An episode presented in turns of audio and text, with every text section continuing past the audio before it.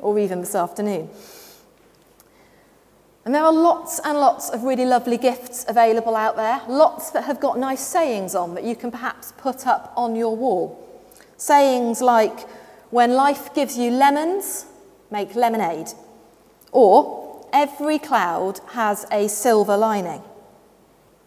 But the one that really caught my eye this Christmas was when it's dark, look for stars. It seemed to be quite popular online, as you can see the numbers ticking up of items sold. Not a surprise in response to the difficult couple of years we have lived through. When it's dark, look for stars.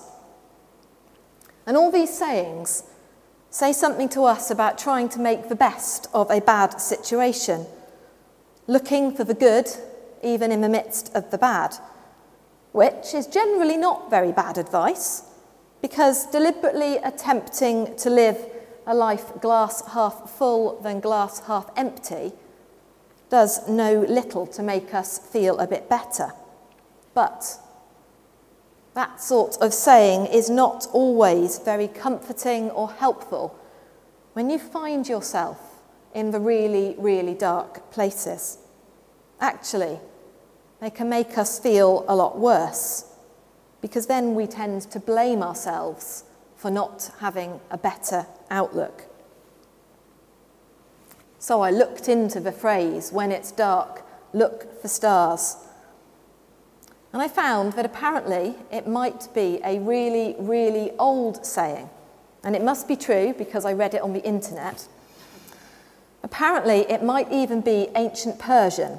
And originally, it said, When it's dark, you can see the stars. It's a subtle difference, but I like it better because that's a fact. You can indeed only see the stars in the dark. And so, in modern times, instead of something like finding the silver lining in the bad times, we might say instead, when things are hard, you see what's really important to you. And that is certainly true. I know I have found that this year more than ever. One of the things that are important to us are our memories. And I have fond memories of stars at Christmas time. To my mind, they always go rather well together. You cannot have Christmas without calling to mind the stars of Bethlehem in all the carols we sing. But the simple fact is actually we don't find ourselves in church at night all that often. There's not many stars visible in the sky at 10 a.m. on a Sunday morning. But my memories of stars at Christmas are linked to running crib services for children and families. We used to arrive at the church I was in before here. While it was still light to set everything up, there was a stage to put together and costumes to pull out and camels to feed, you know, the usual stuff. And a couple of hours later, 150 overexcitable children and more hay or tinsel than the vacuum cleaner could possibly cope with, we would emerge into the silence and into the dark.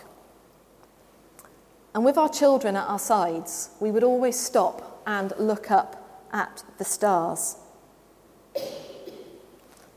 But those stars we saw then, at about five, half five in the evening, were nothing compared to what would come later. I was part of a group of churches that were on the edge of the city and where we celebrated midnight mass was a 20 minute drive along winding lanes with no streetlights whatsoever. And as we came out of midnight mass, every year, unless it was raining, my breath would literally be taken away as I looked up and saw those stars so much brighter, so much more visible than they had been in the early evening, where the light from the streetlights had obscured them. And I always have thought of that as my first gift of Christmas. That moment of awe and wonder as I looked up at the stars that were flung into space at the beginning of all creation.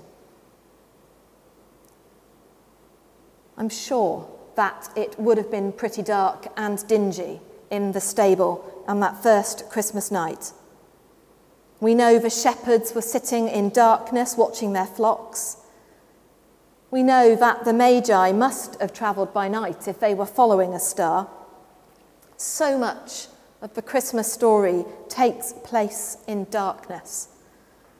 It is just so appropriate that we gather tonight to celebrate the first service of Christmas at midnight in midwinter, the darkest days of the year, because it really brings to life the imagery from the gospel that we have just heard tonight. The light shines in the darkness, and the darkness did not overcome it. Into darkness, the Christ child was born. When it's dark, you can see the stars. But what I found by seeing those stars at midnight when I was out in the countryside is how often we can obscure light with artificial light. Much like the phrases that ask us to look for the silver lining. So often we comfort ourselves and each other with false hope and meaningless platitudes that don't do anything to banish the darkness of pain and despair. But the miracle of the Christmas story is that Jesus, the true light of the world, came and dwelt among us in the darkness, and that the darkness could not overcome his light. And it is easy to overlook it and miss it if we are too busy looking at the lights of the world, the brightness and the noise around us that vies for our attention, while the Christ child sleeps quietly in the manger. Our reading tonight tells us that Jesus came and lived among us. The Bible translator Eugene Peterson paraphrases that as Jesus moved into the neighbourhood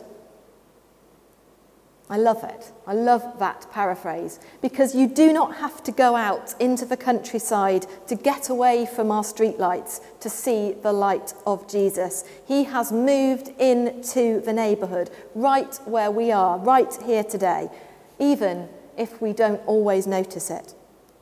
The true light that is neither overcome by darkness, however dark, nor is obscured by artificial light once you have noticed that it's there.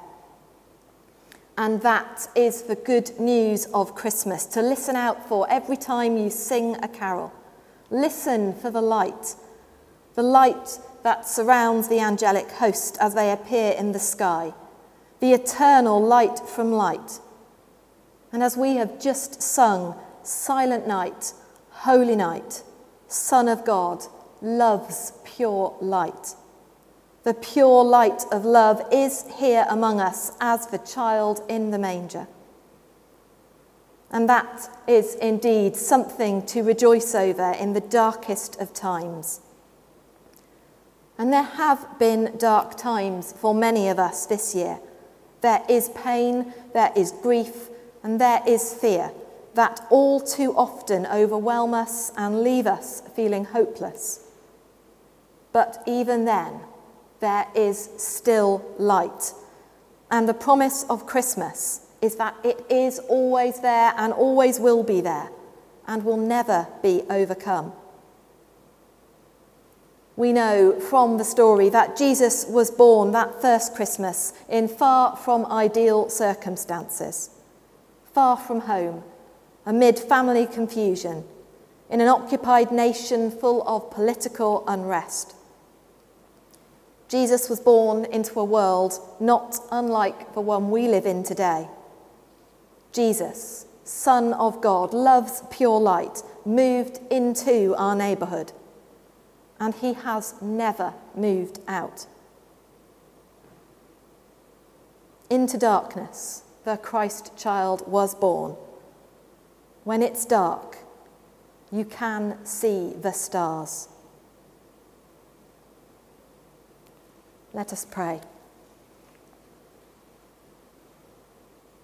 Lord Jesus, we thank you that when the world was very dark, you came to bring light into our darkness.